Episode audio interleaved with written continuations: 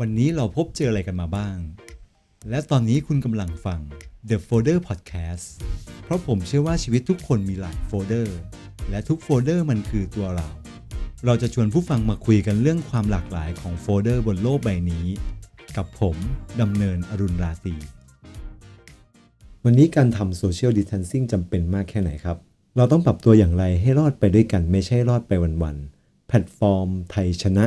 ที่เพิ่งจะปล่อยเวอร์ชันแอปพลิเคชัน จะได้ผลมากน้อยแค่ไหน หรืออาจเป็นแค่เครื่องมือลงทะเบียนแบบไทยๆที่ขอข้อมูลมากเกินไป ซึ่งจะทำให้ความร่วมมือนั้นยิ่งห่างไกลขึ้นเรื่อยๆ ที่ผ่านมาครับการงัดตัวเองจากที่นอนเหมือนกับมีกาวฉาบอยู่นั้น อาจจะเป็นเรื่องยากสำหรับใครบางคน เมื่อวันนี้หลายองค์กรเริ่มเปิดออฟฟิศให้พนักงานกลับเข้าไปทำงานกันแล้ว เราต้องปรับตัวปรับใจอย่างไรให้พร้อมเพราะเมื่อการใช้ชีวิตปกติการทำกิจกรรมปกติได้หยุดไปกว่า 3 เดือนที่ผ่านมา ไม่ว่าจะเป็นการเที่ยวต่างจังหวัดก็ไปไม่ได้ หรือการจะไปเดินห้างสรรพสินค้าก็ปิดกันหมดทุกที่ สิ่งเหล่านี้ย่อมส่งผลกระทบให้กับธุรกิจไปจนถึงภาพรวมของเศรษฐกิจที่หล่อเลี้ยงชีวิตผู้คนทุกระดับ สร้างความไม่มั่นคงหลายด้านให้กับคนหลายกลุ่มนะครับ ดังนั้นต่อจากนี้การทำ social distancing อาจจะไม่ใช่เรื่องขำขันอีกต่อไป เพราะการออกแบบ social distancing ขึ้นมาก็เพื่อให้เราสามารถใช้ชีวิตได้ตามปกติ แทนที่การใช้ชีวิตอยู่แต่ในบ้านเพียงอย่างเดียว และยังช่วยลดความเสี่ยงที่จะรับเชื้อโรคที่สามารถติดต่อกันผ่านทางเดินหายใจ เช่นเดียวกับไข้หวัดชนิดอื่น ๆ ที่เกิดขึ้นตามช่วงฤดูกาลและโควิด -19 ที่กำลังเผชิญอยู่ในเวลานี้ครับ ต้องบอกเลยนะครับว่าหลายธุรกิจนี้มีการปรับตัวกันอย่างรวดเร็วจริง ๆ ครับ แน่นอนครับหนึ่งในนั้นก็จะเป็นธุรกิจร้านอาหาร ที่ผ่านมาสามารถรับลูกค้าในร้านได้ แต่วันนี้ก็ต้องย้ายตัวเองขึ้นไปอยู่ในฝั่ง Delivery กันแล้ว ซึ่งหลายเจ้านั้นมีวิธีการสร้างความเชื่อมั่นที่มีความน่าสนใจแตกต่างกันไป ไม่ว่าจะเป็นการแนบกระดาษเท่านามบัตรมากับกล่องอาหาร ซึ่งในนั้นเนี่ยมีข้อมูลระบุว่า คนทำชื่ออะไร อุณหภูมิร่างกายณตอนนั้นอยู่ที่เท่าไหร่นะครับ ซึ่งเป็นวิธีการที่จะทำให้ผู้ที่สั่งอาหารรู้สึกมั่นใจและปลอดภัยขึ้นนะครับ แต่พอกลับมาดูร้านอาหารโลเคอลที่อยู่ตามตรอกซอกซอยนะครับ ปรากฏว่าสิ่งที่ผมเห็นและผมรู้สึกกังวลมากเลยก็คือ เรื่องสุขลักษณะที่พ่อค้าแม่ค้ามีความคุ้นเคยกันมาอย่างนานนะครับ เช่นวันนั้นครับ ผมไปซื้อข้าวเหนียวกับป้าคนหนึ่งในซอยช่วงที่ผม work from home อยู่ ปรากฏว่าป้านะครับ ใช้มือเปล่าล้วงข้าวเหนียวแล้วบรรจุใส่ถุงขนาดเล็ก ทั้งๆทที่ในกระติกข้าวเหนียวก็มีที่ตักอยู่ ตอนนั้นผมถึงกับต้องบอกป้าให้ปรับเปลี่ยนวิธีเพื่อรักษาความสะอาดให้กับลูกค้านะครับ นี่ยังไม่รวมการหยิบเงินสด แล้วไปหยิบของที่ขายอีกหลายรายการ จากเมื่อก่อนครับที่ป้าเคยถามสาธุกสุขดิบผมถามนู่นถามนี่ หลังจากที่ผมบอกป้าให้ปรับเปลี่ยนวิธีการขาย ปรากฏว่าป้าก็ถามไถ่ผมน้อยลงกว่าเดิม คล้ายๆ กับคนงอนกันเลยนะครับ แต่ด้วยความเคยชินจากการค้าขายมายาวนาน เรื่องแบบนี้น่าจะเกิดขึ้นเกือบทุกร้านแน่นอนนะครับ ดังนั้นวันนี้สิ่งที่ทุกคนจะหันมาใส่ใจกันมากที่สุด นั่นก็คือเรื่องมาตรการความปลอดภัยในทุกๆด้าน ทีนี้ครับมาดูการเคลื่อนไหวของยักษ์ใหญ่ธุรกิจค้าปลีกของไทยกันสักหน่อยดีกว่า ที่ผ่านมาครับพวกเขาได้ปล่อยมาตรการป้องกันโรคโควิด -19 เนี่ยให้กับผู้ที่มาใช้บริการ ไม่ว่าจะเป็นการเซตระบบการทำโซเชียลดิส a ทนซิ่ง การปฏิเสธการเข้าใช้บริการหากไม่สวมแมสหรือจะเป็นการทำความสะอาดทุกจุดสัมผัสถี่ขึ้นนะครับจำกัดคนเข้าห้าง การช้อปปิ้งแบบไร้เงินสด คือจริงๆมันเยอะมากครับ ผมจำไม่หมดจริง ๆ แต่มาตรการที่ผมได้ว่านั้นต่างก็เป็นมาตรการที่มีความน่าสนใจ ที่พอจะช่วยลดการระบาดได้บ้างเหมือนกัน โดยเฉพาะข้อสุดท้ายครับน่าสนใจมากครับ การลดใช้เงินสดเนี่ยเป็นประเด็นที่ผมอยากให้เกิดขึ้นมากที่สุดเลยในประเทศไทย สิ่งเหล่านี้นอกจากจะทำให้ลูกค้าสบายใจ และหน่วยงานควบคุมโรคสบายใจแล้ว แต่ถ้าว่าความเป็นจริงในทางปฏิบัตินั้น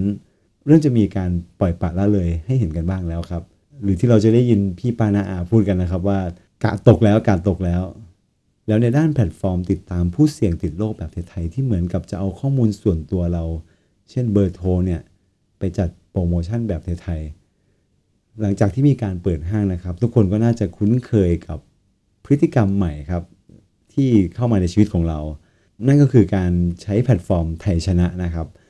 ซึ่งซึ่งแพลตฟอร์มนี้เป็นแพลตฟอร์มที่เอาไว้ช่วยติดตามผู้เสี่ยงติดโรคนะครับ แบบไทยๆที่เหมือนกับจะเอาข้อมูลส่วนตัวเราเนี่ยไม่ว่าจะเป็นเบอร์โทรเนี่ยเหมือนกับว่า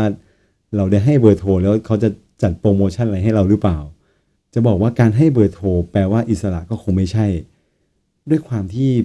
รู้สึกไม่ค่อยสบายใจครับ ความไม่เป็นส่วนตัวในการเข้าถึงข้อมูลดังกล่าวเนี่ยผมคิดว่าวิธีการนี้นะครับ มันอาจจะทำให้การติดตามและการควบคุมโรคเนี่ยเป็นไปได้ยากขึ้นมาหน่อย ซึ่งผมรู้สึกว่าการใช้ข้อมูลจากเบอร์โทรศัพท์เนี่ยมันอาจจะทำให้การติดตามและการควบคุมโรคเป็นไปได้ยากขึ้นนะครับ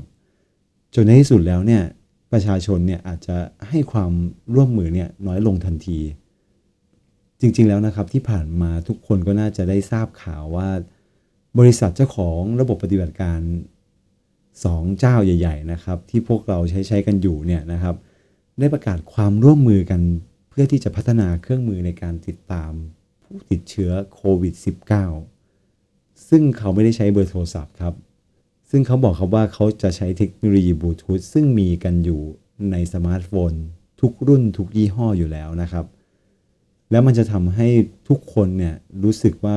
ไม่เกิดความยุ่งยากในการเข้าไปใช้บริการในสถานที่ต่างๆ และแน่นอนครับว่าสิ่งสำคัญมากที่สุดสำหรับยุคนี้ก็คือ มันจะช่วยลดความซ้ำซ้อนนะครับในการเก็บข้อมูลอีกณวันที่ผมได้รีเสิร์ชข้อมูลนั่นก็คือวันที่ 31 พฤษภาคมนะครับสบคเขาบอกว่าเขาได้ปล่อยให้ดาวน์โหลดนะครับ ไทยชนะเนี่ยใน Play Store แล้ว ส่วน App Store นั้นน่ะ ทุกวันนี้ครับยังขึ้น no result อยู่เลย ทางสบคนะครับเขายังได้บอกข้อดีของแอปกว่า 8 ข้อ ให้เราได้ฟังกัน ซึ่งผมนะชอบข้อนี้สุดแล้วครับเขาบอกครับว่า ผู้ใช้สามารถเช็คเอาท์หลังใช้บริการเมื่อไหร่ก็ได้ ประมาณว่าถ้าเกิดว่าเราถือถุงช้อปปิ้งเยอะเกินไปแล้วไม่สะดวกนะครับ ก็สามารถเช็คเอาท์เมื่อไหร่ก็ได้ ไม่ว่าจะเป็นเมื่อถึงที่จอดรถ แต่เขาก็บอกครับว่า แต่ก็ควรจะเช็คเอาท์ให้โดยเร็วที่สุด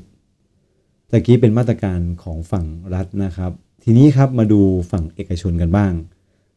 พนักงานที่จะต้องกลับไปทำงาน จะต้องเตรียมตัวอย่างไรบ้าง